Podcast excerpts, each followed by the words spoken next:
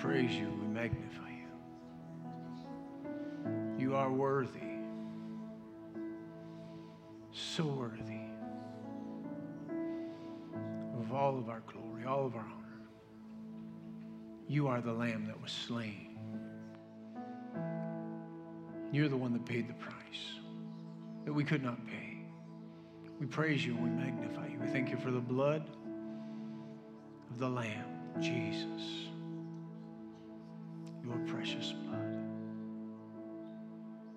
Thank you for the precious blood, spotless blood, shed for our sin, the remission of our sin, to redeem our life. And in that redemption, that justification, forgiveness of sin, you broke all that separated us from you that we might experience righteousness like never before.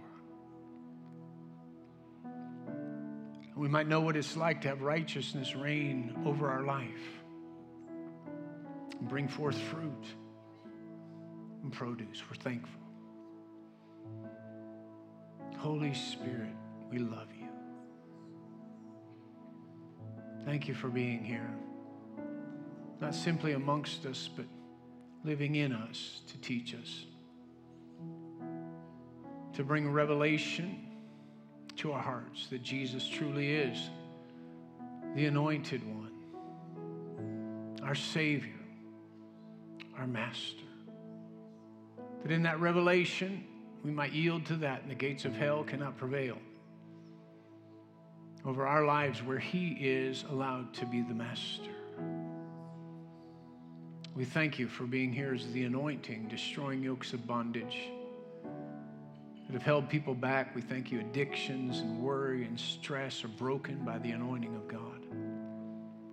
For everyone that will receive it, no longer living under the power of those things. Thank you for binding up that which is broken. We thank you for paying the debt that we could not pay that we might be free, debt free as far as sin is concerned. I ask you, Holy Spirit, put me on like a glove. Give me the right words to say. Help me today. To speak as you'd have me to speak. Give us ears to hear what you're saying, that each one would receive from the Holy Spirit of God truth and light that will bring transformation. And so we do thank you. Thank you for what you're doing in our lives right now. For this dear one, Father, that's been diagnosed, we pray over this quilt, this blanket, right now in your presence, with the anointing of God, right here in our presence, to saturate this blanket. Even as you did in the book of Acts, when it was taken to those who were sick, demon possessed spirits left them and their bodies were totally healed. Thank you, Father, for saturating this blanket when it's laid upon this dear one who's been inflicted, that that disease must leave their body. The anointing would go to the very root of that. Destroy it from the root that it will not only disappear, healing will come, but never to return to that body, to this body that will be under this blanket. Totally made whole. In the name of Jesus Christ of Nazareth, we pray. Thank you, Lord. Thank you, Lord. Thank you, Lord. We speak to those migraine headaches right now in Jesus' name. from the very root. Command those to stop. Stop, not partially, every bit, to stop in their operation. Once and for all, the amazement of being free and living life without them will come. Will come. Thank you, Lord. Thank you, Lord. Hallelujah. Thank you, Lord. Thank you, Lord. So we glorify you, we magnify you, we give you glory and honor for everything that will be accomplished in every heart and every life. In Jesus' name, amen. Amen. Good morning, church. How are you this morning? So good to see you all this morning. I want to welcome you. Praise the Lord. Here you go. I want to welcome you. Welcome anybody who's visiting with us today. We are so glad that you are here. We pray for you and with you that uh, something today in the music, in the ministry, the Word of God fellowship with one another uh, will cause you to be blessed, come to an understanding of, of what you have need of in God. If you don't know Jesus Christ as your Lord and Savior, that today there will be something said, sung, done that'll cause you to know that Jesus is exactly who the Bible says that He is. He's come to save your life, redeem you, wash you from sin, guilt, shame, and bring you into a relationship with Him that is divine, everlasting, and better than you could ever hope, dream, ask, or think. So we're so glad that you are with us. And uh, why don't you look at somebody next to you and say, Greater is He that's in me than He that is in the world. And you can be seated. Praise the Lord. Just again, to make this quick announcement that at 6:30 on Wednesday morning at Lazy Bear Restaurant in Newcastle, we're going to have a new men's Bible study, a small group called Man Up. So, if you couldn't make the rifle uh, breakfast uh, small group there, then you can uh, in Newcastle go to Lazy Bear, get in on that, and um, praise the Lord. That will be awesome. Amen. You don't want to miss the guests that are coming in. Uh, it's for you and to be a great blessing to you. And um, man, this year is going to be full of so much more of what God wants to do in uh, our lives. And it's going to be uh, extremely powerful. Amen. Praise the Lord. Well, we are, uh, I thought we would probably wrap up today on our Covenant Connection series. And uh, we will in some way, shape, form, or fashion. But I believe the things that God's put on my heart today are very, very important along these lines and to recognize and realize um, the dynamics of them the best that we can. And so, you know, in going through uh, the Covenant Connection series, we uh, have landed on this place. We talked about covenant, we talked about the purpose of covenant and the, the process of covenant and all the things that had to do with that. We've been talking about attributes of these divine relationships that God has created. There's relationships uh, that you can have all over, but these covenant relationships based on covenant, our covenant with God, our relationship with God, understood to be a covenant relationship, not just a hey, I decided to have a relationship with God, but it's a covenant relationship through the blood of Jesus. That marriage through Him is a covenant relationship. Uh, that this relationship that we have here is a covenant relationship.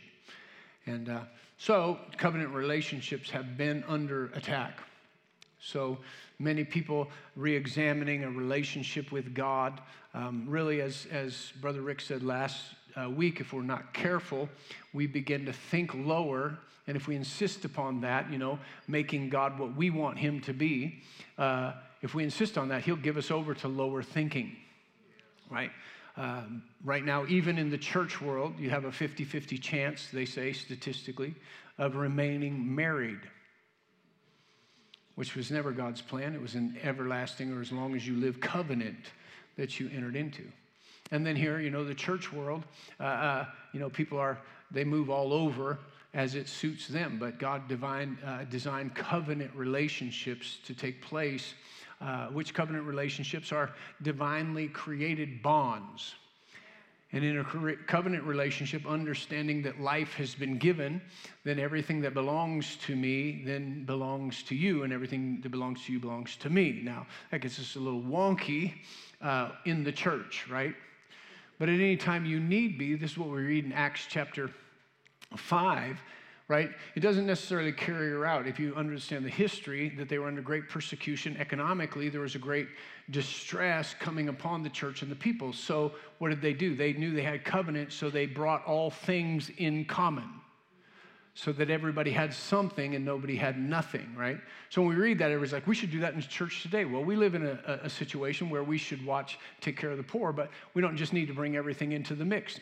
And besides that, not understanding that if you brought everything and laid it at my feet, some people would be very angry about that. So, um, but still, the point remains that these covenant relationships have really come under attack in, in many situations. And so, uh, as we look at this and, and look at these covenant relationships, the number one attribute of that is these divine relationships aren't understood by man. They're transcendent. In other words, they, they operate at a higher level. God's ways are higher than our ways, their thoughts are above our thoughts. And so, whenever you try to put it into natural thinking, you always begin to miss the point because human natural understanding and thinking always brings it down to a lower level. God's ways are higher. God wants us to ascend in our thinking concerning these relationships, not descend, not come down to what everybody else is doing in the world and how they're handling it. Marriage is one of those things that we've adapted our thinking like the world. And so the statistics of broken marriage are almost exactly the same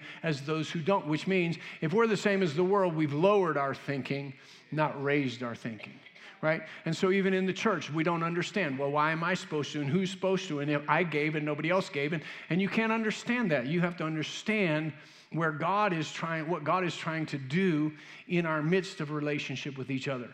And you can't bring God down to just a human relationship. Many times we try to. We want, we want to personalize it so much we'll actually get too, too familiar with God. We'll, we'll talk about Jesus in a vernacular like, you know, he's the big JC. Well, he's not the big JC. He's Jesus, the Christ, the anointed one, the Son of the living God. Right. right? And God, the man upstairs, he's not the man upstairs. He's the Almighty God, the creator of the heavens and the earth and everything that in them is. So we're just trying to make an identification. Well, if you miss your identification, if you brought him down to simply a human being upstairs, you're never going to get from God what you need. Well, people have trouble uh, uh, relating to the Almighty. Well, listen, if you can't relate to the Almighty, you're in big trouble because he has related to you. Right?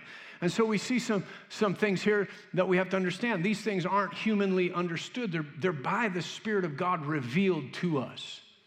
So we have to be very sensitive to the Holy Spirit in understanding these relationships so that these relationships can take us somewhere that natural human relationships and understanding cannot take us. And that's what God's design is. The church is to be a mighty force in the world today. The church is to be a mighty force, bringing forth a, an awakening of who God is in his people right? We can't be fragmented like the world. We can't just be a social group in our understanding like the Kiwanis Club or something else. Those are all great, but they, they don't transcend into a higher level like the body of Christ. Anytime they look more powerful than the body, then, then we've got an issue to deal with and raise our standard within the body of Christ right? And so they're transcendent. Number two, there's a chain of authority or, or command or responsibility, as we said last week. There's a chain of responsibility. Why? We don't like that. The world doesn't like that. Our natural thinking doesn't like that. We want to question that. But we see, even in the centurion, that God, when He gives somebody a place of authority in the home or in the church, it is to bring His word right? The husbands to wash the wife with the water of the word, right? And, and, so we're supposed to do our best to speak the word as ministers, overseers within that chain of response. We're responsible to speak the word. Why? Because the word properly communicated releases the same power as if spoken from heaven. That's how the centurion got his servant made well. He said, Listen, I understand that you're under the authority. And when a command comes to me and goes through me, and it better be accurate, then it goes all the way down and it gets accomplished on the battlefield and we win. But if I decide I'm not passing that on, I'm insubordinate, we have trouble.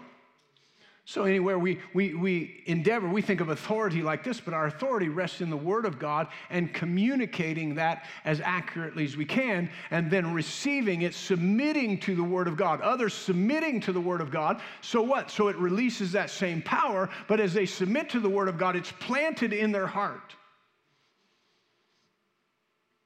Right?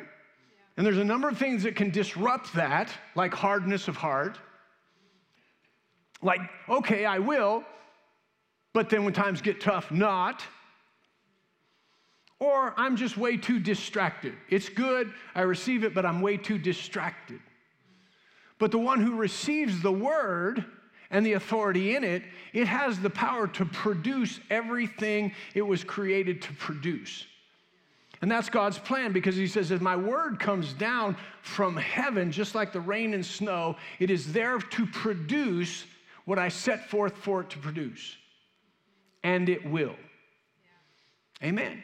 And so there's that chain of responsibility. The, instead of simply thinking I'm the boss, no, I'm responsible to convey what I'm hearing in the presence of God. So, as ministers in the body, as husbands, I, I have the great responsibility and blessing of being both in my family. I have to spend time with God. I have to spend time asking God. I have to take responsibility when I miss it. Right? Some people think, well, you don't have anybody over you. Well, you just be in some of the conversations I'm in when I miss it with the Holy Spirit. And you'll wish you just had me over you or somebody else. You say, well, is he mean? No, he's very direct and he pulls no punches. He's not worried about my feelings, he's more worried about your well being and mine than my feelings. Hmm? And so, as husbands, we also should be in that place. We're more concerned about what God's will is for us and how to convey that than just what we, we think we should do.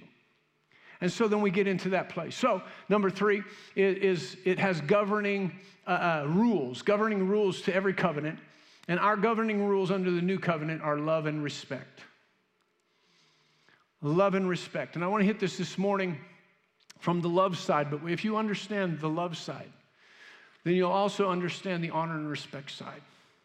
If you have a little trouble with that, you can just go to Philippians chapter 2 where he talks about this love being in you. But then he, when he talks about the love being in you, he said, Let us esteem each other highly, more highly than ourselves. That esteem means to honor, to respect one another, even more highly than ourselves, to look out not only for our own interests, but for the interests of each other. So we operate with honor and we operate with respect when we do that. See, we put this in such a category that, like, I get to be the boss and you're just supposed to reverence me, and I get to be the pastor and you're just supposed to do whatever I tell you to do. But it's not that way. We take responsibility, we present the word, we allow that to sink into our heart, we respect and honor that. And these two things are spiritual keys to open up what it is that you have need of. Right? So we should love one another. We're going to see that. But if I can properly love you and convey the word, see, Jesus said this to every, really to every minister if you think about it, but he said it to Peter. He said, Do you love me? Peter says, Yes, I love you. He said, Then you feed my sheep. See, lots of times you all want me to go off my job description and just pat your hand, which might be part of it. But my real job description, because I love him and I love you, is to feed you the word of God and to challenge you with that word of God in your heart, and to challenge you to grow by the sincere milk of the word of God. And then to help you grow in that, not just make you feel good about where you're at. Thank you for your enthusiasm. but see, in our comma, in our day today, we think, well, that's not love. And to try to guide and fit people in their place is God's design, many people leave church just because they don't get it their way. But even leadership's role is not to let you just have your way, but to have God's way. To grow each person in the way that they should go. So it's a greater responsibility. If you don't have it, then many may know and many may see. Right? And so uh, as we talk about this, this, this love and respect, really that, that respect, you know, I saw this many years ago, that that respect, that just that, that humbling yourself to give uh, uh, honor and respect to an office is a key to opening up what's in that person that you need. Where you say, well, until they love me, I'm not going to respect them. But you might have the key to them loving you by respecting them. Well, I'm not going to love them till they respect me. Well, you loving them might be the key to opening up that respect that you need. But we're really not just trying to play this game of how do I get from you what I need and you get from me what I need, but we're looking to the key to open up what's virtually in every person, the gifts, to bring a fullness. You know, I saw this one time uh, when we were studying his needs, her needs, and he was talking about the love bank. And I'm getting off track, and I'll need to get to the message pretty quick. But the love bank and how you fill the love bank, and you make so many deposits according to the needs of your spouse, and then you can withdraw. And I'm like, okay. So I put in to get out, but I found out pretty quickly that if as much as I was putting in, I was going back to withdraw, and I found out somebody was stealing my deposits. Now, so that bank analogy is pretty good until you find out somebody's stealing your deposits and you don't have any bank officer that's going to uh, rule over that. I found out I could deposit, and my girls were making withdrawals. The church was making withdrawals. Sometimes it could have been the person at the grocery store having a bad day making a withdrawal. And so I'm like, here, I'm going to take this. And God said, well, you should just deposit it enough, not so you can take out, but so she can continue to give to others.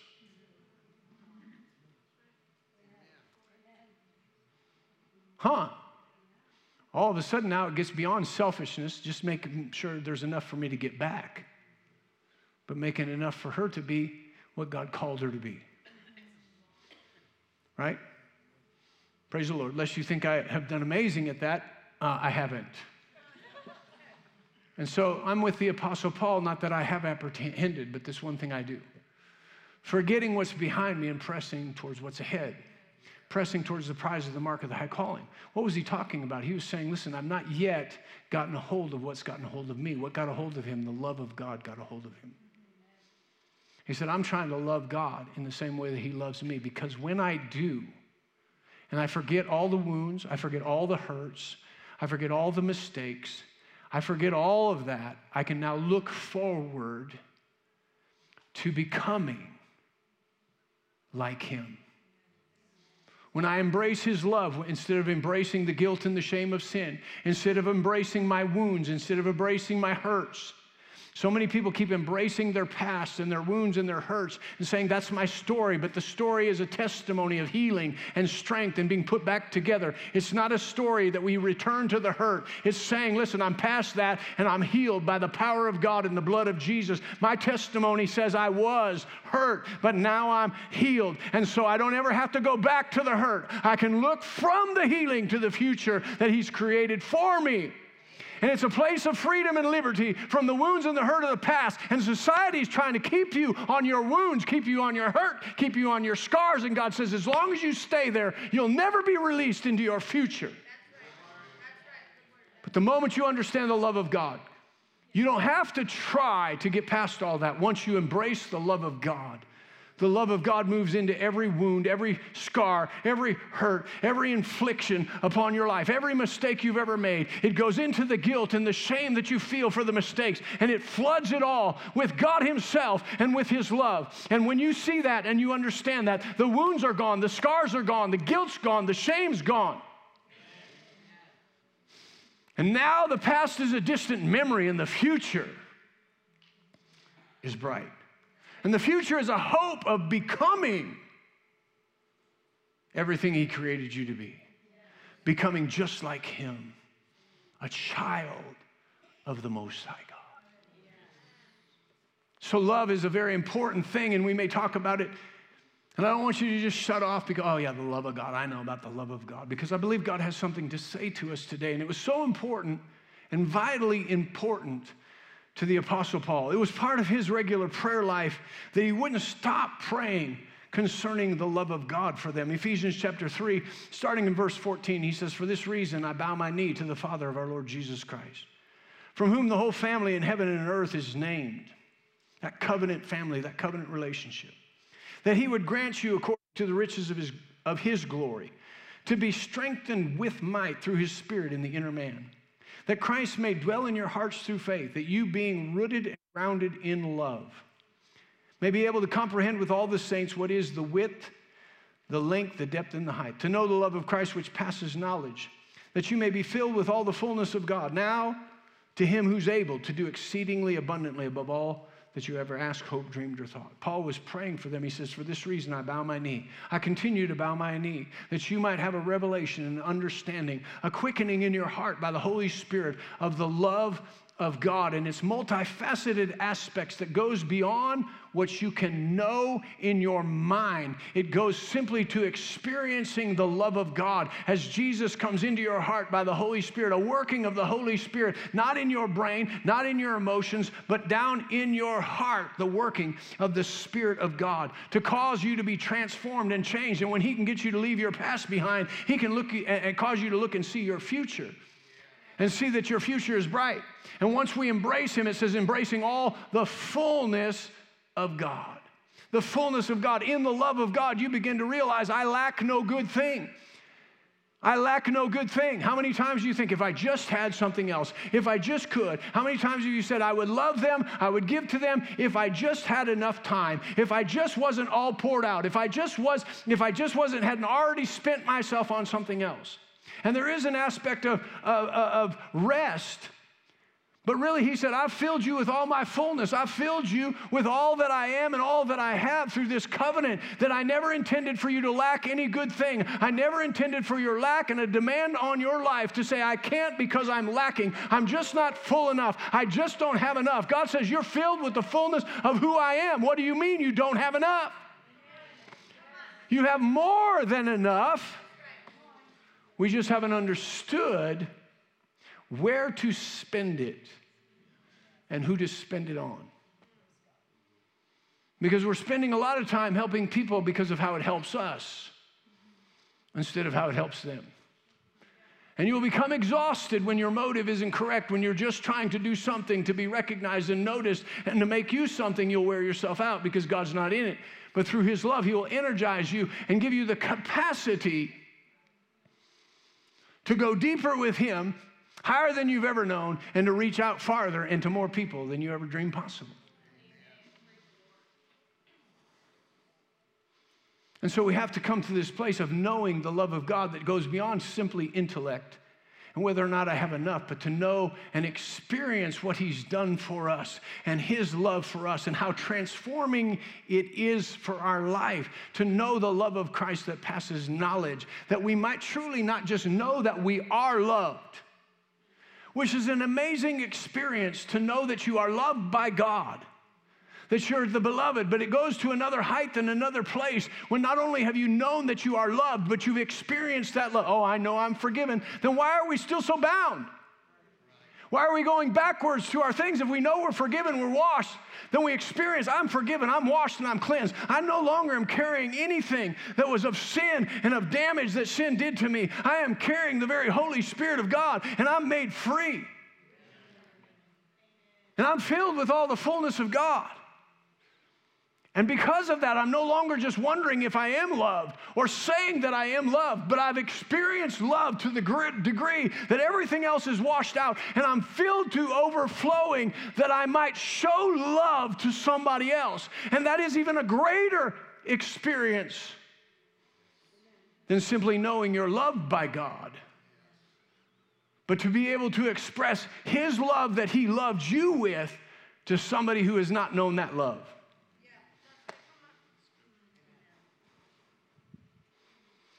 It's powerful. And this we overlook many times because we think, wow, we need, a, we need the manifestations of the Spirit. We need a little bit more faith. We need stuff. But it is in this love that faith has its active expression. It's not by works of the flesh, but faith that worketh by love. And all the manifestations and gifts of the Holy Spirit, Paul said, without love, they're unprofitable, they're meaningless, and they do nothing for your personality. For everything that we're looking for, love is the key to it. Not human love, but this love expressed and given by God through Jesus Christ. Philippians chapter 1.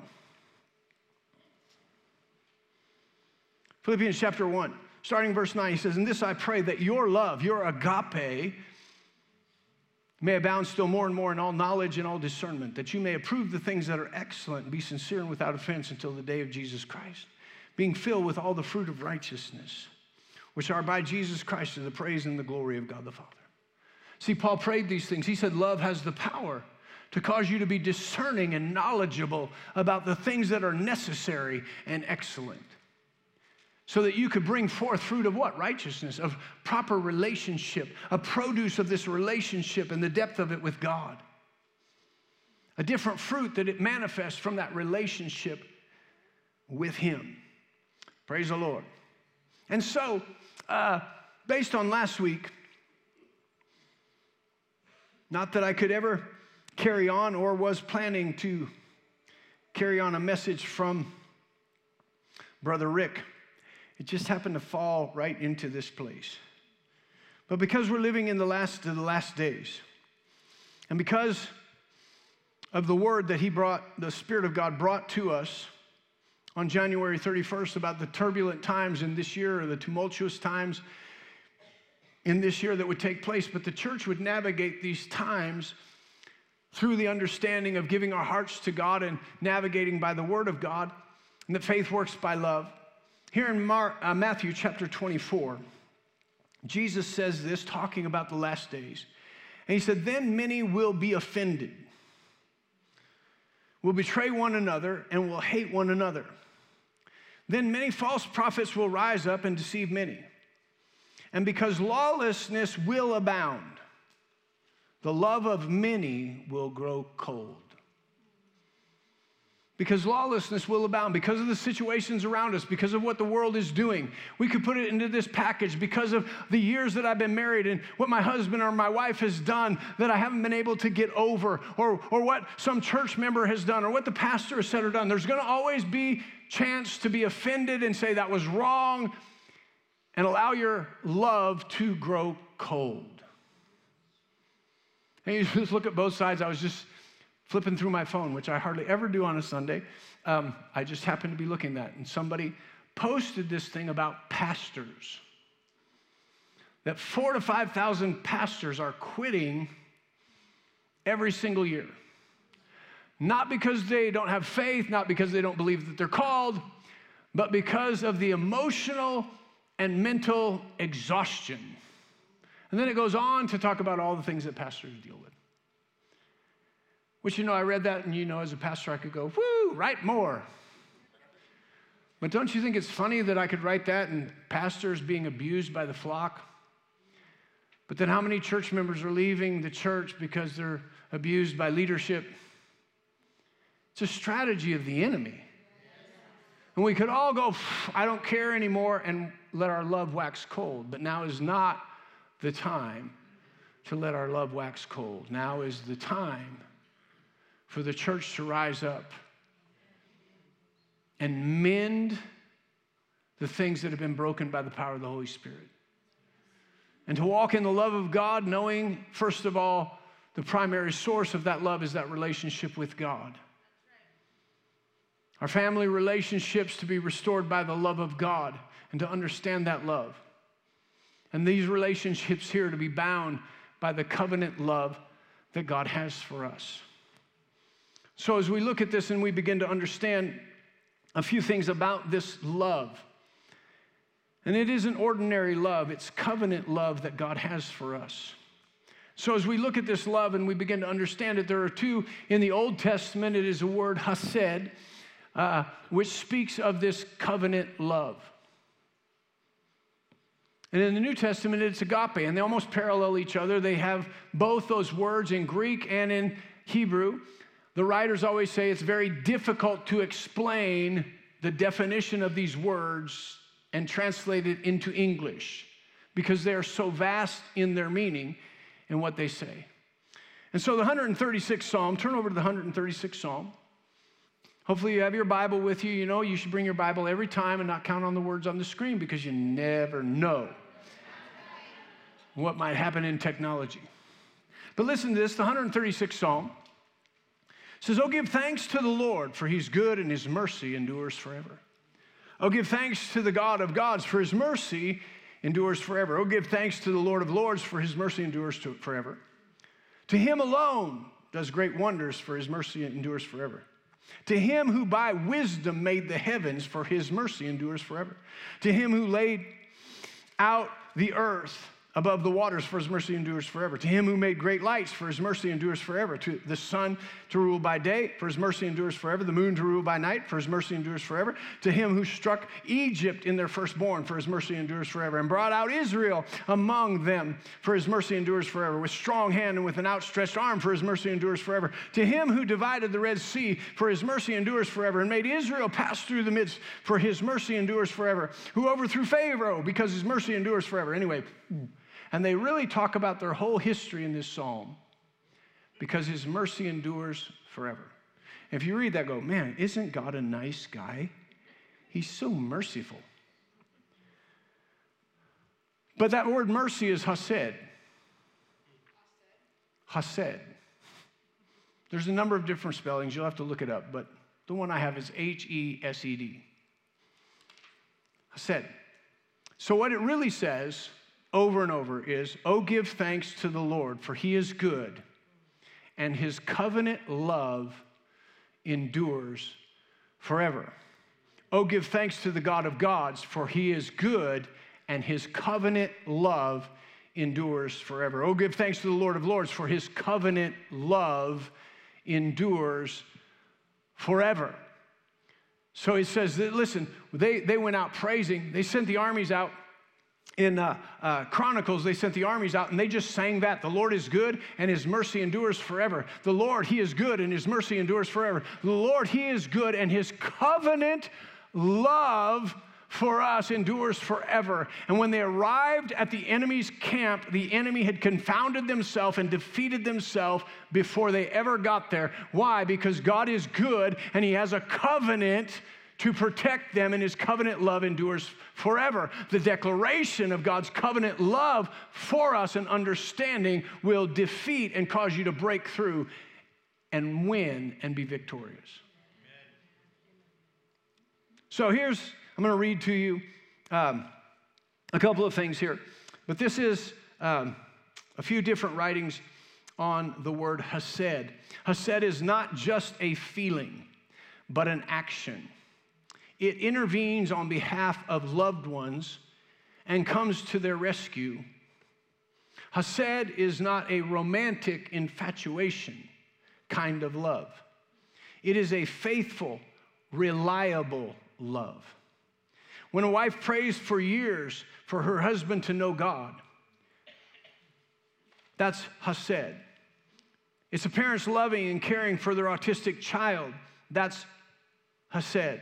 Hased is faithful, it is loyal, and Hased is love put to action. And most importantly, Hased is the unfailing love that God has for you. Hased is one of the most fundamental characteristics of God, consistent with what we know about his covenantal nature. Hased is wrapping up in itself all the positive attributes of God love, covenant, faithfulness, mercy, grace, kindness, loyalty. In short, acts of devotion and loving kindness that go beyond the requirements of duty.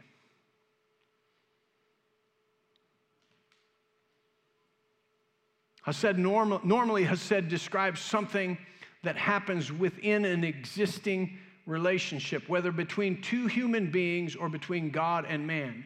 In human relationships, Hased implies loving our neighbor, not merely in terms of warm emotional feelings, but in acts of love and service that we owe to the other person simply because he is part of the covenant community. God's people are to do justly to love Hased and to work humbly with their God. That's Micah chapter 6, verse 8. Similarly, Hased can describe loyalty to one's obligation to God. This includes faithful act, actions towards other members of the covenant community. For how can we say that we love our covenant Lord if we ignore his command to love our fellow uh, members of the covenant community. The person who is Hesed is loyal to his God and appeals to the Lord to show him similarly similar faithfulness in return. The name Hasidim has thus been ascribed to the strictest Jew in contemporary Judaism. Yet the most precious use of the word Hesed in the Old Testament is as a description of what God does. Having entered a covenant relationship with his people, God bound himself to act towards them in certain ways, and he is utterly faithful to his self commitment. See, sometimes even in faith, we're crying out, oh man, I just need help. But when we read in the New Testament, when we read in the Gospels, like the two blind men, blind Bartimaeus, when they cried out to Jesus, Jesus has this crowd all around him and he's walking and he yells, he cries out, Son of David, have mercy on me. And Jesus stopped in his tracks. Everybody else was saying, You be quiet, you be quiet. You're a blind man, you, you have no right to be here. But blind Bartimaeus, he cried out and he said something that stopped Jesus. He said, I know who you are. And I know the covenant that you have with me. And I know the covenant love that you must show to me. He said, Son of David, have Hesed on me. And Jesus stopped in his tracks and he called him and he said, What is it that you want? Covenant partner.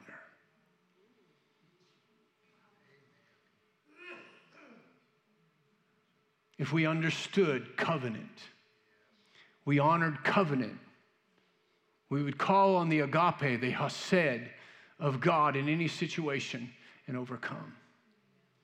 That love that passes knowledge. Instead of running love through our brain and how we feel and emotionally about situations, we begin to embrace the love that has embraced us, the love that has filled our heart, the unconditional love of God, the acting love of God that always reaches out towards others, the sacrificial love that doesn't take account of itself, but it takes account of others. And there's a place where we understand that. We understand that when somebody calls upon us as a covenant partner, we are self sacrificial and we give ourselves to that. Even so, we understand that if we have that love in us, it came from Him who must stop in His tracks when we call upon that Hesed.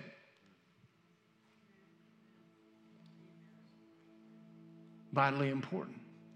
Everything works by and through this love of God. We want to see revival. We want to see the gifts of the Spirit. We want to operate in them. But he says you have to be careful of how you're going to operate in the power of God without the love of God. Because you may see great things on the outside, but not really see the profit of the end intent lives being changed for the kingdom of God. Turn over to 1 John. 1 John chapter 4 and verse 7.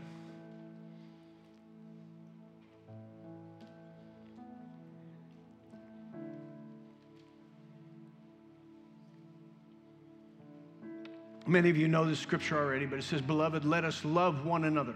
For love is of God, and everyone who is, loves is born of God and knows God. He who does not love does not know God, for God is love.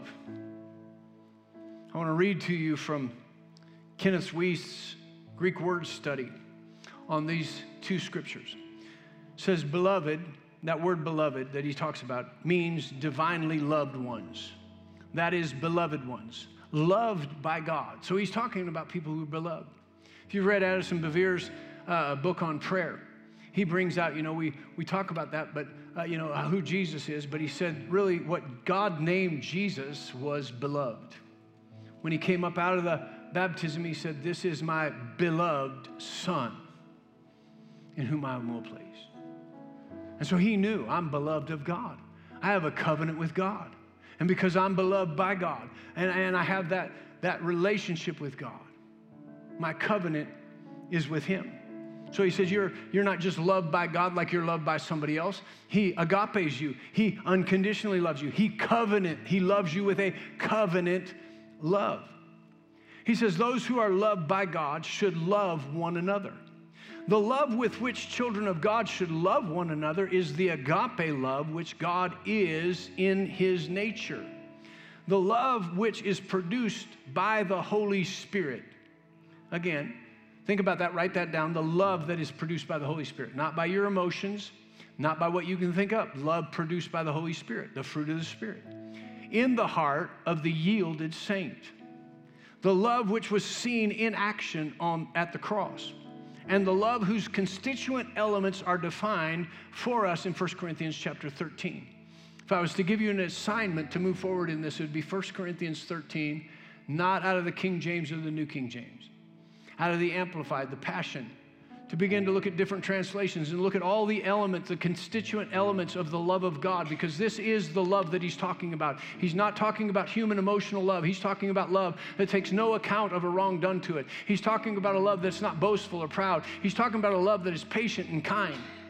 He's talking about a love that bears all things, believes all things, hopes all things.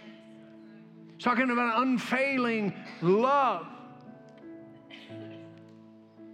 The exhortation is in the present subjunctive, which speaks of continuous action. Now, listen, open your ears. The translation reads, Let us be habitually, habitually loving one another. The words one another are a reciprocal pronoun in the Greek text.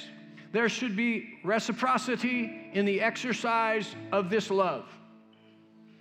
Everyone who habitually loves is born of God is born is a perfect tense in the Greek text, literally has been begotten with the present result that that person is a child of God.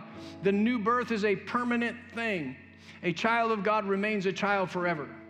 Now, listen to this. The one who is not habitually loving knoweth not God. Knoweth is aorist in aorist tense in the Greek text, literally means did not know, did not know God. He never, Vincent says, he never knew. Smith's translation says, did not get to know God. The verb in, in, in ingressive aorist referring to entrance into new, a new condition. So, in other words, somebody who is not habitually loving never did know God. Like, well, I'm born again. He said, wait a minute. If you never knew God, how are you going to be born of God? See, if you knew God, if you were born of God, His love was shed abroad in your heart by the Holy Spirit as a matter of your new creation. So, Jesus said this in Matthew. He said, They'll come to me and they say, Wait a minute, didn't we do miracles in your name? Didn't we cast out devils in your name? Didn't we uh, do all these things in your name? And he said, Depart from me, you workers of iniquity. I never knew you. We can crave the power of God and not the love of God. And just because we see a miracle doesn't mean that we know or love the person we did the miracle for. So, for breakthrough in a in a, a, perverse and crooked generation, we need to develop an understanding of the love of God. Peter said it like this He said, God's divine power has given us everything that we need for life and godliness through the knowledge of Him, experiential knowledge. So people are looking to access what they need for life, yet this love idea is still just human, emotional love instead of the depth of what God has done in us through the new birth. As to the statement, God is love, we would suggest that the simple, uh, that simply, that simply is not true. God is not an abstract. The word God has the article, the word love does not, which construction in the Greek means that the two words are not interchangeable. The absence of the article emphasizes nature, essence, or character. The translation would read God as to his nature is love. That is, God is a loving God. It is his nature to be loving. Which then brings us understanding in 2 Peter. He says he has made us to partake of his divine nature, substituting divine nature of which love is a part. of that divine nature for the old sinful nature that had hatred and selfishness at its core. So back to 1 John chapter 4. Stay with me just for a couple seconds, for a couple minutes. Seconds would be way too short. Um, verse 9, in this the love of God was manifest, or in in this love, in this love, we, we say, Does God love me? Do I, how do I know God loves me? All this bad stuff happening. This is how you know. In this, the love of God was manifest towards us, that God has sent his only begotten Son into the world, that we might live through him. In this is love, not that we loved God, but that He loved us and sent His Son to be the propitiation for our sins. He said, This is how you know God loves you. God sent Jesus. The only thing that could placate, the only thing that could take care of the sin and the division between God and man was the life given, the spotless blood. And He loved you so much that He sent His only Son. He sent Him off, the Bible says. He sent Him away from Himself to pay the price for our sin. So that justice could be met and mercy could triumph over judgment. Hesed love over judgment. It was a necessity. Verse 11, but if God so loved us, we also ought to love one another. No one has ever seen God at any time. If we love one another, God abides in us, and his love has been perfected in us. By this we know that we abide in him and he in us, because he has given us of his Spirit. And we have seen and testify that the Father has sent the Son as Savior of the world. Whoever confesses that Jesus is the Son of God abides in him and he in God. And we have known and believed the love that God has for us. God is love. He who abides in love loves, abides in him. Love has been perfected among us in this, that we may have boldness in the day of judgment, because as he is, so are we in this world. There is no fear in love, but perfect love casts out all fear. Because fear involves torment, but he who fears has not been perfected in love. We love him because he first loved us. Going to go back to Verse 11. Again, the Greek word study. He breaks off here. He says, So, so is this word hutos and refers back to the act of God sending off his son to become the expiatory sacrifice for our sin. It was an act of infinite love and infinite sacrifice, not only in the part of the Son on the cross, but on the part of the Father who sent the Son. The heart of the Father was pierced when sin was laid on the Son at the cross, and his holiness demanded that he abandon the Son. In the same manner, to the same extent, John says that the saints have a moral obligation to be constantly loving one another. The infinitive to love is present tense in Greek, speaking of continuous action. The if, it's really not a question, is a particle of a fulfilled condition and should be since. Or in view of the fact, we ought to, that word ought is opheilo, which speaks of moral obligation. He said, If you've received what Jesus Christ has done for you in the sacrificial covenant love that he's bestowed upon you, then you also and I should continually love one another as a moral obligation since he led the way and did that for us in the same manner. And he said, Love is perfected in this, that we continually love one another. This continual action of loving one another, continually moving at it. He says, There'll come a place where you understand that all of us will stand before the judgment seat of Christ. But he said, This perfect love, this development of this love gives us boldness on that day of judgment. How do we know that? He's because we've come to the point of continuously loving people in our lives. We've continuously, continued to love God, to love our family, to love the church family, to love people outside. It's continual. How does it become continual? Because as He is, so are we. We have received the very life of God, and it becomes because He gave it for us to have life, and we received it by saying yes to Jesus and the blood that He shed for me. He said, When you said yes, my Holy Spirit came to live in you. And when He came to live in you, the love, my love, the agape, the hesed of God was shed abroad in your heart by the Holy Spirit to begin to be completed and matured by Him.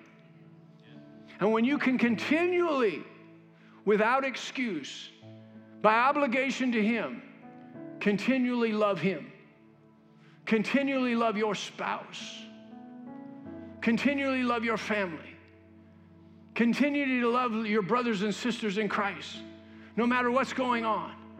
He says you'll have boldness to stand there in the day of judgment because you've become like Him. He said, if you have fear of judgment, because I keep messing up, I keep not liking people, I keep being selfish, he said that fear will torment you. Judgment is not supposed to be a fearful day. But if you don't continuously love, and I don't continuously love, it will be a fearful day because love has not been perfected in us. So, oh, that's a big order. If you're trying to do it, but as he said in the beginning, if you're yielded, and I'm yielded to the Holy Spirit, we're going to navigate tumultuous times in 2024. If you listen to last week's message, people, it'll seem, are going to grow worse and worse. Lawlessness is on the rise. And the whole attempt for the body of Christ is to get your love and my love to wax cold. In marriages, controversy and the ability to get out of that at any place, then you spend some years together and you de- develop and you build resentment and you build that, and your love for that person grows cold. It ought not to be so. We experience different giftings and different personalities in the church bumping against one another, and we allow, if we're not careful, that to cause our love to wax cold.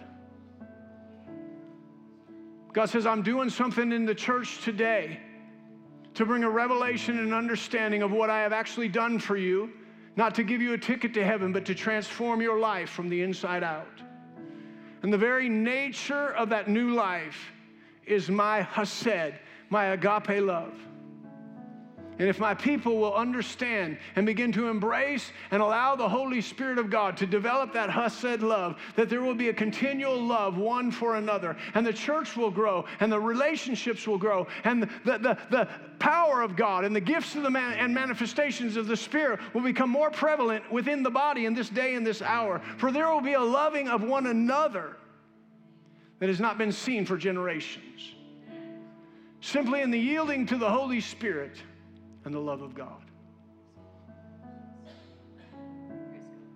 So, in times past, when the love of God has been taught, the church has sat back and said, mm-hmm, and immediately figured out all of the people in the church who are not loving. This is not a message to look at anyone else. For it's you and I that will be accountable on that day of judgment to know that as He is, so are we in this world. So, as I said in the first service, I believe it's a time of renting our heart, opening it up to God and saying, I haven't loved you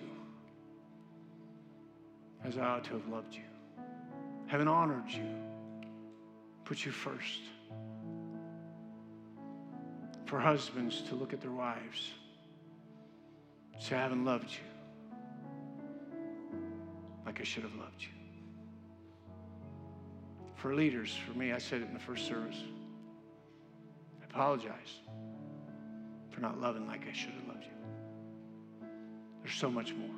Thought I was, but there's so much more. So much more often. Feeding the sheep The love of God goes so much deeper, so much higher, so much wider, so much longer than we ever dreamed possible. Unconsciously, we've allowed our hearts to grow cold because of situations that we substantiated. We, we allowed to be excuses because it hurt, because it was wrong. We allowed the enemy to gain an advantage by letting our love wax cold. But today I believe God is saying, stop that. Turn the defrost on.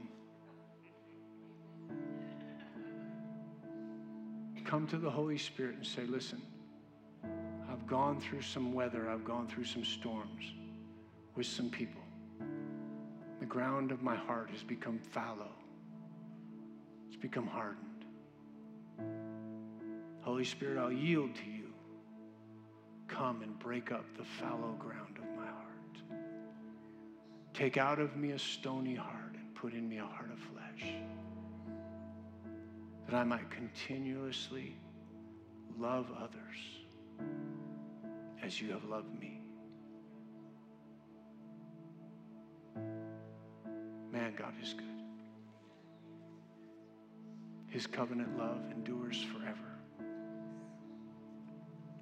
Thank God, He's always loved us. He's always loved sinners, no matter the mistake. He was so compelled by that love that He sent Jesus to die for every single person in the world. Father, we thank you for the covenant that we have with you. Help us to see and understand in a greater measure the love that you showed towards us when you sent Jesus.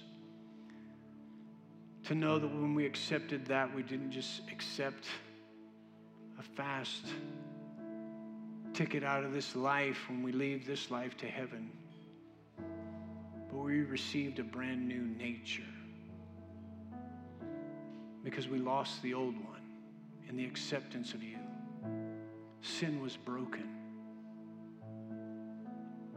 When we accepted you, we accepted your spirit on the inside of us. We became engrafted, that your very life, your very DNA, your nature, which you tell us in your word, is love.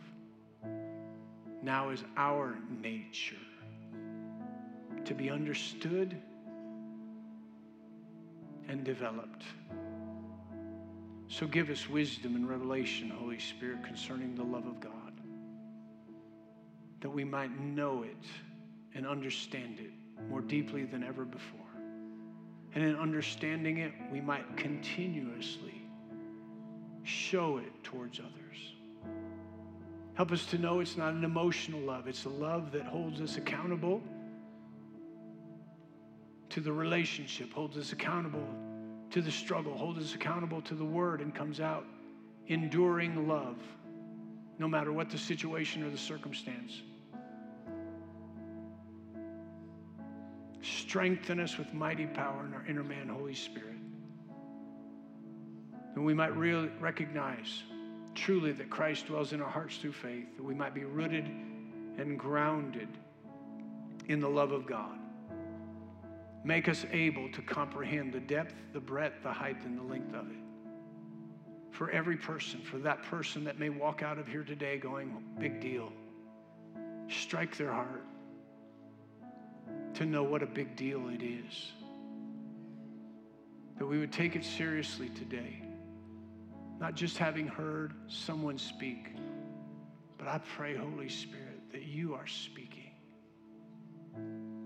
to every heart and every life. Every heart, every life. Every heart, every life. Revealing your love. Every head bowed and every eye closed. If you're here this morning and you don't know Jesus Christ as your Lord and Savior, then you don't know the love of Christ that passes knowledge. You don't know this love. It's such a boundless love. The world would like to say if you accept Jesus, it's because you're afraid of going to hell.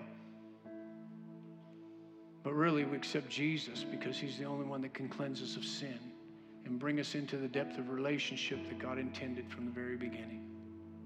If you don't know Jesus Christ as your Lord and Savior, just slip your hand up.